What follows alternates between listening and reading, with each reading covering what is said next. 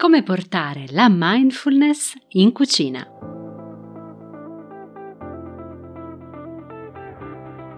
Da dentro a fuori è il podcast targato Well Delight che ti guida nel mondo del benessere e della sana nutrizione e ti aiuta nello sviluppo del corretto mindset per rimuovere le tue cattive abitudini.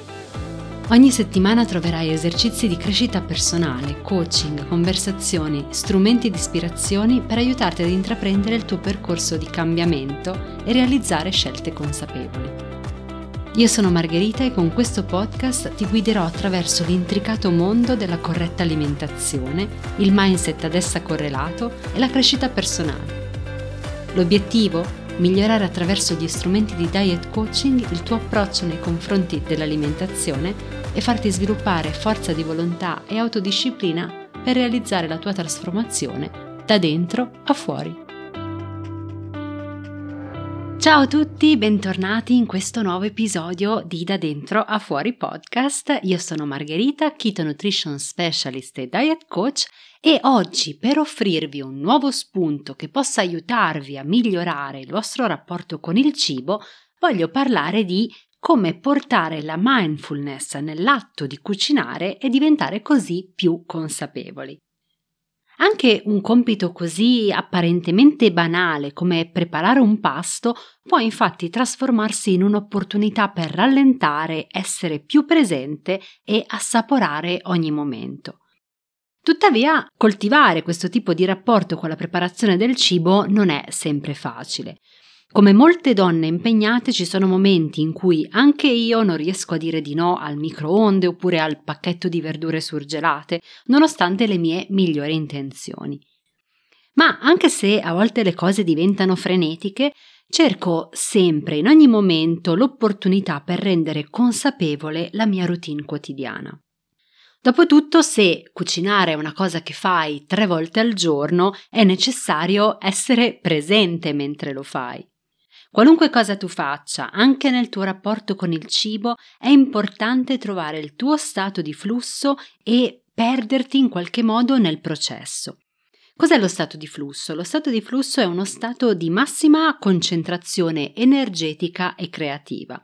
Uno studio recente ha dimostrato che le attività compiute in uno stato di flusso possono portare a miglioramenti cognitivi, ma anche della motivazione e dello sviluppo di abilità e prestazioni. Rendendo l'atto di cucinare una forma di creatività consapevole, potresti ritrovarti ad innescare uno stato di flusso. Quindi con questo episodio voglio darti alcuni consigli per mettere tutto il resto del mondo in attesa e rendere i tuoi pasti un pochino più consapevoli. Il primo di questi è quello di rendere le cose semplici. In passato, ad esempio, a me personalmente entusiasmava l'idea di pianificare tutti i miei prossimi pasti e pensavo sempre a qualcosa di elaborato, magari di diverse portate, ma quasi ogni volta qualcosa andava storto perché magari a volte la preparazione mi richiedeva più tempo del previsto e magari arrivavo sempre in ritardo sulla mia pianificazione, oppure altre volte non riuscivo a coordinare e a cronometrare correttamente i diversi tempi di cottura e finivo per non riuscire a fare tutto nella maniera corretta. E al momento per rimediare a questo cerco di mantenere tutta la mia preparazione, la mia creazione culinaria molto molto semplice. Preferisco creare bene un piatto, restando presente e evitando eventuali stress, piuttosto che avere una tavola imbandita, però magari pronta in ritardo e fatta male. Il secondo consiglio è quello di apprezzare ogni gesto che fai per cucinare. Qualunque cosa tu stia facendo in cucina, tutti i gesti ripetitivi ed automatici sono delle opportunità per concentrarti e assaporare il momento. Quindi invece di cedere alla tua impazienza, cerca di utilizzare questi momenti come opportunità per essere presente. Ad esempio, puoi respirare l'aroma delle spezie che cuociono, oppure sentire il calore della fiamma sotto la pentola, oppure guardare e osservare le bolle dell'acqua nella pentola. Dandoti completamente, dando completamente te stessa al tuo compito di cucinare, puoi iniziare a prendere nota di tutte queste piccole meraviglie che accadono al di là dell'atto di cucinare. Il terzo consiglio è quello di imparare ad ascoltare, a sentire il tuo corpo. Non è soltanto infatti il cibo a meritare la tua attenzione, il tuo corpo è proprio lì con te e ti rende possibile tutto quello che stai facendo per la preparazione del tuo pasto.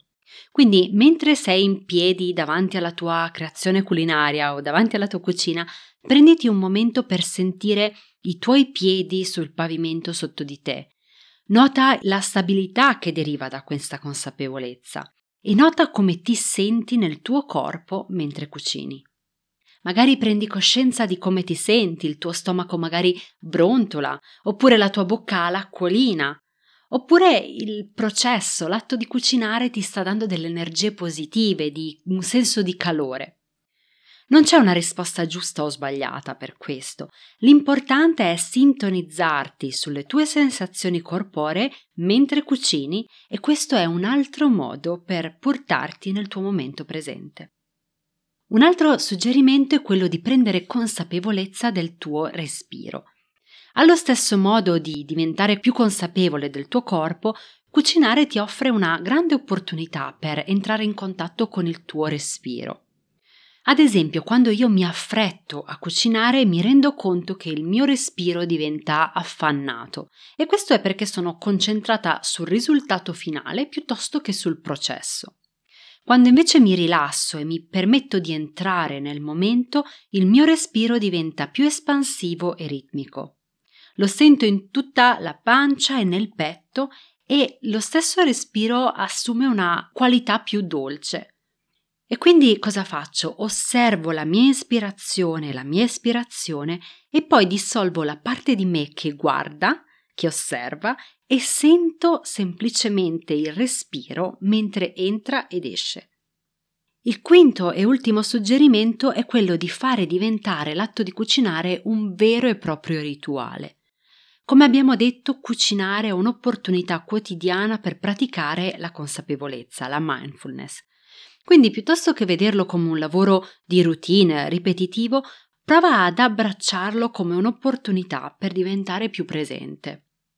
Le pratiche che integrano la meditazione con le normali attività sono davvero le più potenti. Ci insegnano come affondare nel momento presente e non importa cosa stiamo facendo. Uno dei miei proverbi buddisti preferiti dice così: Prima dell'illuminazione taglia la legna e porta l'acqua. Dopo l'illuminazione taglia la legna e porta l'acqua. Questo cosa significa? Significa che la presenza, la consapevolezza non avviene in circostanze straordinarie e invece emerge spontaneamente dalla semplicità e dalla meraviglia della vita quotidiana. Io spero che l'episodio ti sia piaciuto e che proverai ad applicare i consigli per diventare più mindful in cucina. Per avere altre risorse gratuite vai su welldelight.com e se vuoi farmi qualche domanda scrivila nello spazio dedicato ai commenti su welldelight.com barra 045.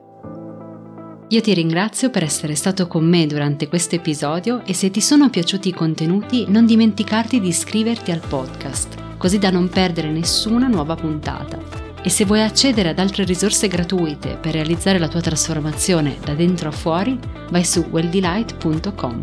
Noi ci sentiamo al prossimo episodio.